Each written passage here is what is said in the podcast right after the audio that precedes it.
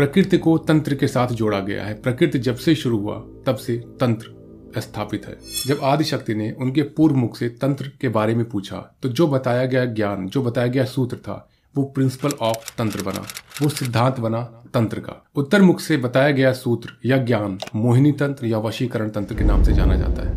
तांत्रिक पद्धति में कुछ तंत्र ऐसे होते हैं, जिसे एक बार अगर आपने चला दिया, एक बार उस क्रिया को कर दी तो उसे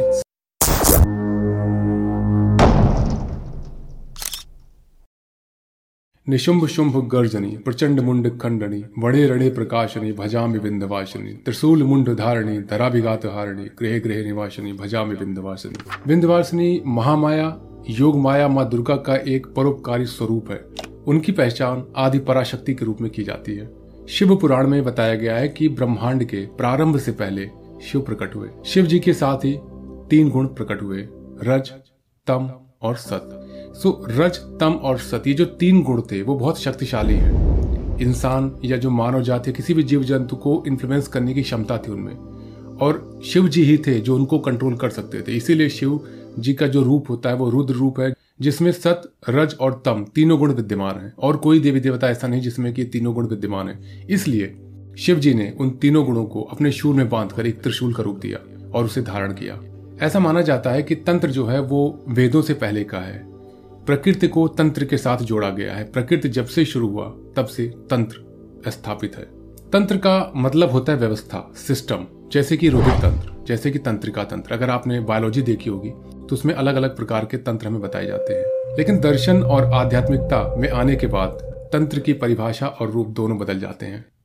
पार्वती मतलब आदि शक्ति माँ के दो रूप बताए जाते हैं। एक सौम्य रूप है, जिसे करुणा, प्यार, ममता और स्नेह से परिपूर्ण माना जाता है। जो कि सृष्टि को प्रेम का भाव सिखाती है, जो कि सृष्टि को जोड़े रहने का एक प्रेरणा देती है रुद्र रूप है, जो कि संसार में धर्म स्थापना के लिए रुद्र रूप लेता है और प्रेत, राक्षस, दैत इनका संहार करता है या इनका मर्दन करता है। अगर हम तंत्र साहित्य की बात करें तो बहुत विशाल है। तो तंत्र मानव जाति तक कैसे पहुँचा? इसका वर्णन हमें वेदों में और कुछ ग्रंथों में मिलता है, जिसमें हमें बताया गया है कि तंत्र की जो शुरुआत हुई थी, तंत्र का जो आरंभ हुआ था, वो भगवान शिव सदाशिव, आदिशिव के मुख से निकली जो सूत्र थे, माता पार्वती से उनका जो संवाद था, उसको हम तंत्र शास्त्र कहते हैं। वही आगे चल के तंत्र शास्त्र या तंत्र सूत्र बताया गया। हम सभी जानते हैं कि शिव जी के चार मुख हैं, और इस कहानी में हमें इस चीज़ समझने को मिलेगी कि उनके चार मुख का क्या प्रतीक है। जब आदिशक्ति ने उनके पूर्व मुख से तंत्र के बारे में पूछा तो जो बताया गया ज्ञान, जो बताया गया सूत्र था वो प्रिंसिपल ऑफ़ तंत्र बना, वो सिद्धांत बना तंत्र का। उत्तर मुख से बताया गया सूत्र या ज्ञान मोहिनी तंत्र या वशीकरण तंत्र के नाम से जाना जाता है। यही वजह है कि मोहिनी तंत्र या किसी प्रकार के वशीकरण तंत्र का उपयोग साधक जब सिद्ध करने के लिए करता है तो उसका मुख जो है वो उत्तर की तरफ़ होना अनिवार्य है। पश्चिम के मुख से पूछे जाने पर जो तंत्र बताया गया, वो अगध तंत्र के नाम से जाना जाता है, जो कि बहुत ही विस्तृत वर्णन में हमें देखने को मिलता है। दक्षिण मुख से जब आदिशक्ति ने पूछा तो उनका रूप जो था, वो काली का रूप था, एक रुद्र रूप था। तो शिव जी ने, भगवान शिव ने उनको उस समय वो सूत्र बताए, जो कि ऐसे रुद्र रूप के लिए प्रयोग में आते हैं, जैसे मारण, मोहन, उच्चाटन, स्तंभन। सो इस तरह की जो क्रिया पद्धति होती है, इस तरह के जो तंत्र सूत्र होते हैं, वो दक्षिण मुख से निकले, जिसे आज के टाइम पे मारण क्रिया या अभिचार क्रिया के नाम से भी जाना जाता है। माता पार्वती त्रिशूल साधना से हम तांत्रिक क्रिया और भौतिक क्रिया दोनों करते हैं। जब हम बात करते हैं तांत्रिक क्रिया की, तांत्रिक क्रिया जैसे कि मारण, मोहन, उच्चाटन अभिचार में जो कि सारी चीज़ें आती हैं, और जब हम भौतिक जगत की बात करते हैं, वहाँ पर हम मानव जाति की उद्धार की बात करते हैं। किसी भी प्रकार की नकारात्मक ऊर्जा भूत पिशाच याक्षनी या जो भी जो भी निगेटिव एलिमेंट होते हैं, उनके मारण के लिए, उनको कंट्रोल करने के लिए जब इस क्रिया का उपयोग किया जाता है तो वह भौतिक जगत के उद्धार के लिए किया जाता है। एक बार माता पार्वती के त्रिशूल साधना सिद्ध होने के बाद, उस तांत्रिक को या उस व्यक्ति को या उस साधक को किसी अन्य प्रकार की सुरक्षा की ज़रूरत नहीं पड़ती, अगर वो किसी तांत्रिक क्रिया को करता है। अगर उसके हाथ में त्रिशूल है तो वो त्रिशूल उसकी सुरक्षा के लिए पर्याप्त होता है। ऐसा माना जाता है कि किसी प्रकार का नेगेटिव एलिमेंट किसी प्रकार की जो ऊर्जा होती है, वो कितनी भी नकारात्मक हो, जिस व्यक्ति या जिस साधक के हाथ में वो त्रिशूल हो, जो सिद्ध हो, माता पार्वती के त्रिशूल की साधना हो, उसे वो नुकसान नहीं पहुँचा सकता। ऐसा माना जाता है कि इस सिद्धि से किसी की अकाल मृत्यु को भी टाला जा सकता है। जैसा कि हम सभी जानते हैं, ऋषि मार्कंडे, जो कि शिव भक्त थे, उन्होंने महामृत्युंजय जाप का निर्माण किया था। और जब वो शिवलिंग के सामने बैठकर महामृत्युंजय मंत्र का जाप कर रहे थे, उस समय उनकी उम्र पूरी हो गई थी, उनकी जीवन रेखा खत्म हो गई थी। जब यमराज उन्हें लेने आए, उनका जो पाश था, वो टूट गया था जब उनके प्राण खींचे जा रहे थे। ऋषि मार्कंडी के प्राण को खींचने में उनका पाश टूट गया था। उस समय भगवान शिव प्रकट हुए और उन्होंने महामृत्युंजय जाप करने वाले को अभयदान देने का वचन दिया। इसीलिए कहा जाता है कि महामृत्युंजय मंत्र का जाप करने वाले की अकाल मृत्यु टल जाती है। तांत्रिक पद्धति में कुछ तंत्र ऐसे होते हैं, जिसे एक बार अगर आपने चला दिया, एक बार उस क्रिया को कर दी तो उसे साधक या उसे तांत्रिक वापस नहीं ले सकता। क्योंकि वो क्रिया एक बार चलाई जाती है। और ऐसी ही क्रिया जैसे हम जानते हैं कि काल भैरव की कुछ तांत्रिक पद्धति है, जिसे अगर हमने उपयोग किया किसी व्यक्ति पर, वो वापस नहीं लाया जा सकता है। वो अपना जिस काम के लिए उसे साधक ने चलाया है, वो पूर्ण करके ही लौटता है। उसी प्रकार माँ पार्वती त्रिशूल साधना है। अगर आपने इस साधना को सिद्ध कर लिया और एक बार उसका प्रयोग कर दिया तो आप चाह कर भी उस साधना, उस सिद्धि से किए हुए वार को वापस नहीं ले सकते। इसीलिए तंत्र विद्या में कहा जाता है कि किसी भी प्रकार की अभिचार क्रिया मारण, मोहन, उच्चाटन, इस तरह की जो क्रिया होती है, उसे करने से हर एक तांत्रिक डरता है। क्योंकि कहीं ना कहीं उसका एक जो नकारात्मक रिज़ल्ट होता है, उसे उस उस उम्र में ही देखने को मिलता है, उसे उस जीवन में ही देखने को मिलता है। क्योंकि गलत प्रकार की क्रिया की गई तंत्र विद्या से एक तांत्रिक के लिए हमेशा ही नकारात्मक होती है।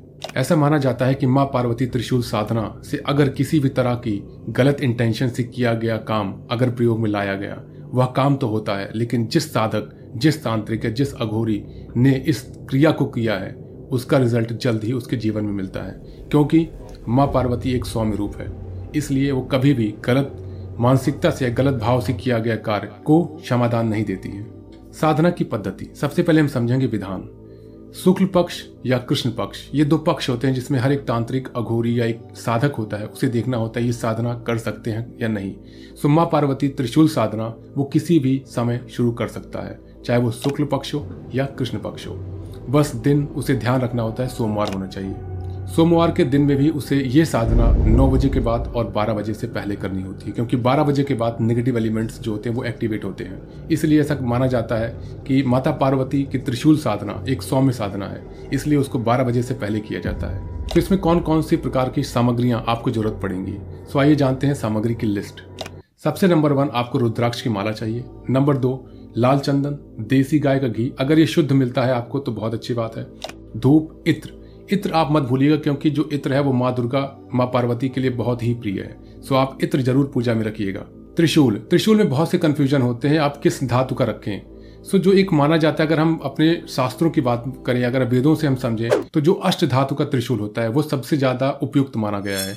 अगर आपके पास अष्ट धातु का त्रिशूल नहीं है तो आप लोहे का त्रिशूल बनवा सकते हैं। एक चीज़ का आपको ध्यान देना है, अगर आप किसी से लोहे का त्रिशूल बनवाते हैं तो कभी भी उससे जो भी उसकी दीक्षा होती है, उसे तुरंत प्रदान करें। उसमें मोल भाव न करें, क्योंकि अगर आपने त्रिशूल की साधना के लिए उस त्रिशूल का निर्माण करवाया और शुरुआत में ही किस, कहीं ना कहीं किसी भी प्रकार के नकारात्मक या किसी के भाव को ठेस पहुँची तो वो त्रिशूल खंडित हो जाता है। आप उसे बनवाएँ, जो वो दीक्षा मांगी, उस दीक्षा को उसको प्रदान करें। और लोहे का एक अपना रोल होता है, नकारात्मक को नष्ट करने के लिए। इसलिए हर एक साधु, अघोरी या आप जो भी संत लोग होते हैं, वो हमेशा लोहे का त्रिशूल प्रयुक्त करते हैं। क्यों? क्योंकि लोहे से ही नकारात्मक दूर भागती है। लाल कपड़ा लाल आसन आपको लगेगा। गंगा जल, शहद, दूध, दही, भस्म, पंचमेवा और पंचफल। और सबसे ज़्यादा ज़रूरी जो कि आपको हमेशा ध्यान देना है, आपको शमशान की एक मुट्ठी मिट्टी लगेगी। एक मुट्ठी मिट्टी केवल नॉर्मल मिट्टी नहीं होती है। जब आप शमशान घाट में जाएँगे, अगर आपके पास गुरु नहीं है, या फिर अगर आप कोई ऐसे योग्य व्यक्ति को नहीं जानते जो शमशान घाट की मिट्टी को देखकर समझ सके कि उसमें कोई नकारात्मक एलिमेंट है या नहीं, या कोई नकारात्मक ऊर्जा आपके साथ आपके घर तो नहीं आ रही है, इस चीज़ के लिए, ध्यान के लिए हमेशा या तो आप एक बंधन का प्रयोग करें, या किसी योग्य व्यक्ति से इस चीज़ को समझ लें, संतुष्ट हो जाएँ कि उस मिट्टी में कोई नकारात्मक ऊर्जा नहीं है। उसके बाद ही सुनिश्चित करने के बाद आप उस मिट्टी को अपने घर पे लाएँ, क्योंकि सबसे बड़ी प्रॉब्लम इसी चीज़ से होती है। जो साधक किसी किताब से पढ़ के या जो साधक बिना किसी गाइडेंस के इस साधना को करने बैठते हैं, वो इस चीज़ का ध्यान नहीं देते कि उस एक मुट्ठी मिट्टी को केवल वो मिट्टी समझ लेते हैं। शमशान घाट में कितने सारे जो मृत्यु होती है, वहाँ पर जलाई जाती है, लेकिन जो आत्मा होती है, वो कहाँ जाती है, किसी को नहीं पता। मैक्स ऑफ़ टाइम अगर आप किसी से पूछेंगे, किसी साधक, किसी अघोरी या किसी तांत्रिक से पूछते हैं तो मृत्यु के बाद जिनकी अकाल मृत्यु होती है, आत्मा उस बॉडी के साथ शमशान घाट तक जाती है। सो इस चीज़ का अपने दिमाग में ध्यान रखें, कभी भी शमशान घाट से किसी भी चीज़ को लाने से पहले सुनिश्चित कर लें कि क्या उसमें कोई नकारात्मक ऊर्जा तो नहीं आ रही आपके साथ।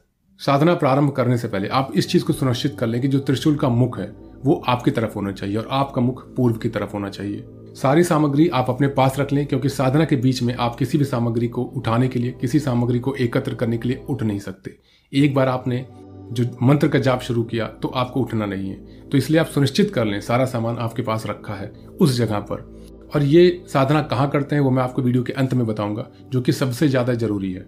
साधना के प्रारंभ में आपको एक लाल वस्त्र बिछाना है।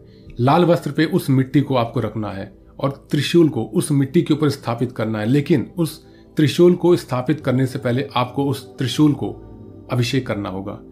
जैसे कि मैंने आपको बताया कि माता पार्वती त्रिशूल साधना जो होती है, वो बहुत सौम्य साधना है, वो रुद्र साधना नहीं है। तो इसलिए आपको कभी भी तामसिक भोजन दस दिन पहले और साधना के सिद्ध होने के दस दिन बाद तक तामसिक भोजन या तामसिक विचार नहीं करना।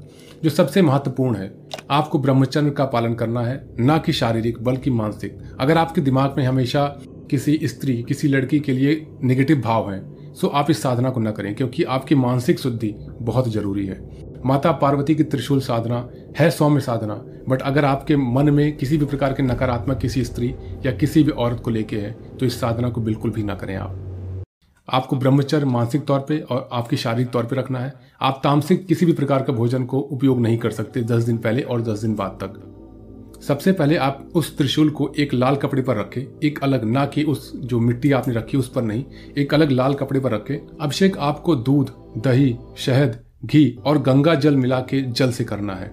और जब आप उसका अभिषेक करेंगे, जब आप त्रिशूल का अभिषेक करेंगे, उस समय आपको एक दीप जलाना है और वहाँ पर एक सुगंधित धूप जलाना है। आपको त्रिशूल उठाकर उस स्थान पर रखना है जहाँ पर आपने लाल वस्त्र बिछाकर उसके ऊपर शमशान की मिट्टी रखी हुई है। उस पर आप स्थापित कर लीजिए। माँ पार्वती से निवेदन करते हुए कि मैं आपकी साधना करने जा रहा हूँ, सो कृपया अपना आशीर्वाद एक अंश के तौर पर इस त्रिशूल में विद्यमान करें। इस साधना को प्रारंभ करने से पहले, किसी भी प्रकार के मंत्र को प्रारंभ करने से पहले, दसों दिशाओं से आपको खुद को सुरक्षित करना है। उस सुरक्षा के लिए आपको इस मंत्र का प्रयोग करना पड़ेगा। ओम वज्र क्रोधाय महादंताय दश दिशो बंद बंद हुम पट स्वाहा। इस मंत्र का आप प्रयोग करेंगे ताकि जो आप जिस आसन पे बैठे हैं, उसके दसों दिशाओं पे आप सुरक्षित हो सकें। इसके बाद आपको एक कवच मंत्र पढ़ना है। वो कवच मंत्र आप अपने ईस्ट का पढ़ सकते हैं। अगर आपके ईस्ट हनुमान जी हैं, आप हनुमान जी का, पंच हनुमान जी का कवच मंत्र आप पढ़ सकते हैं। अगर आप काल भैरव के भक्त हैं तो आप काल भैरव अष्टकम पढ़ सकते हैं। उनके कवच को पढ़ सकते हैं। अगर आप माँ दुर्गा के भक्त हैं तो आप चंडी पाठ कर सकते हैं। वो बेस्ट है इस तंत्र साधना के लिए। ऐसा माना जाता है कि जितने भी सिद्ध पीठ हैं, उनकी सुरक्षा काल भैरव करते हैं, क्योंकि काल भैरव को भगवान शिव ने आदेश दिया है कि हर एक सिद्ध पीठ की रक्षा वो स्वयं करे। सो माँ चंडी का पाठ या काल भैरव का पाठ इस तंत्र पद्धति के लिए सबसे बेस्ट माना गया है। सो आपको त्रिशूल के तीनों कोनों पर लाल चंदन से तिलक करना है। हर एक कोने को आपको तिलक करना है। इस भाव के साथ आपको करना है कि, हे माँ, पार्वती, इस साधना को मैं करने जा रहा हूँ। कृपया अपना आशीर्वाद बना के रखें। इसके बाद आपको दुर्गा चालीसा पढ़नी है, और जो रुद्राक्ष माला आपने ली है, उस पर गंगा जल छिड़क के आप प्रार्थना करेंगे भगवान शिव से, माँ पार्वती से कि इस माला को सिद्ध करें, किसी भी प्रकार की नकारात्मक ऊर्जा मेरे शरीर में, मेरे सूक्ष्म शरीर में, आसन में या इस कमरे में हो, वो सारी खत्म हो जाए। उस भाव के साथ आप उस पर गंगा जल छिड़केंगे। उस माला को लेके सबसे पहले आपको गणेश जी का मंत्र पढ़ना है। ओम गणेशाय नमा। इसकी आपको एक माला जपनी है, ओम नमः शिवा या जो आपका गुरु मंत्र है, उसकी एक और माला जपनी है। और लास्ट में आपको वो मंत्र का पाठ करना है, जिसकी आपको ग्यारह माला करनी है, जो कि इस पद्धति, इस तांत्रिक पद्धति का मेन मंत्र है, जो माता पार्वती का मंत्र है, इस त्रिशूल साधना के लिए। मंत्र आपको स्क्रीन पर दिख रहा है, इस मंत्र का आपको 11 माला जाप करना है प्रतिदिन। ये साधना तीन दिन चलेगी, और तीन दिन में आपको इस त्रिशूल को टच नहीं करना है। इस त्रिशूल को ऐसे ही आप छोड़ दें, हर दिन आप जो पाँच फल चढ़ाते हो, उस पाँच फल को हटा के हर दिन आपको भोग लगाना है। इसके अलावा दीप, जो बाकी चीज़ें प्रोसेस होती हैं, वो आपको करनी है बट त्रिशूल को आपको नहीं टच करना है। इस बात का ध्यान रखें कि ना तो आप ना आपके परिवार में कोई भी मेंबर उस त्रिशूल को टच करे। इसलिए कोशिश करें, अगर आप अपने घर पे कर रहे हैं तो रूम अलग होना चाहिए। अब इस साधना को आप कहाँ कहाँ कर सकते हैं? इस साधना को प्राय शिवालय में किया जाता है। शिवालय जहाँ माता पार्वती शिव जी के साथ प्रतिष्ठित हो, उनका प्रतिष्ठा की गई हो वहाँ पर। चाहे वो मूर्ति भाव में हो या किसी भी तरह से, अगर वहाँ वो प्रतिष्ठित है, प्राण प्रतिष्ठा हुई है तो वहाँ पर आप वो साधना कर सकते हैं, जो कि बेस्ट मानी जाती है। अगर आपके पास इस तरह का कोई मंदिर नहीं उपलब्ध, आप शमशान में कर सकते हैं। अगर शमशान में आपको प्रॉब्लम है तो आप अपने घर पे कर सकते हैं, बट इस चीज़ का ध्यान दें कि ये साधना हमेशा एक बंद कमरे में की जाती है और नौ बजे के बाद बारह बजे से पहले। कोशिश ये करें कि किसी प्रकार की आवाज़ आपको साधना करते समय न सुनाई दे। अगर परिवार का कोई मेंबर आपको बुलाता है, आपको साधना छोड़ के उठना पड़ता है, वो साधना खंडित हो जाती है। तो इस चीज़ का बहुत सावधानी से ध्यान दें कि जब तक आप साधना करें, जब तक आप मंत्रोच्चार करें, आप डिस्टर्ब ना हो, क्योंकि डिस्टर्बेंस मतलब आपकी साधना खंडित होना। प्रतिदिन आपको मंत्रोच्चार करने के बाद क्षमा मंत्र का प्रयोग करना है। हाथ जोड़कर आप क्षमा मांगिए कि जो भी मुझसे पूजा में, पद्धति में या इस क्रिया में किसी प्रकार की भूल हुई है, उसको क्षमा करें। पूजाम चैव न जानामी क्षमस्य परमेश्वरा मंत्रहीनम क्रियाहीनम भक्तहीनम जनार्दना यत्य पूजनम माया देव, परिपूर्ण तदस्तु में। इस मंत्र का आपको जाप करना है। किसी प्रकार की तांत्रिक साधना को करने के लिए आपके पास एक योग्य गुरु का होना बहुत ज़रूरी है। क्योंकि तांत्रिक चीज़ें जब की जाती हैं तो कहीं ना कहीं नेगेटिव एलिमेंट चाहे वो आप शमशान की जब मिट्टी ला रहे हो, या आपके घर में, या आपके घर के आसपास, अगर किसी प्रकार की नकारात्मक ऊर्जा, नकारात्मक स्प्रिट मौजूद है तो वो आपकी तरफ़ आकर्षित होगी, जैसे ही आप मंत्रोच्चार शुरू करेंगे। सो कृपया इस चीज़ का ध्यान दें, अगर आपके पास कोई योग्य गुरु हो, उससे परामर्श लेकर ही आप इस साधना पद्धति को करें, क्योंकि कोई भी साधना आसान होने के बावजूद भी कहीं ना कहीं किसी न किसी प्रकार का खतरा उस सिद्धि में रहता है।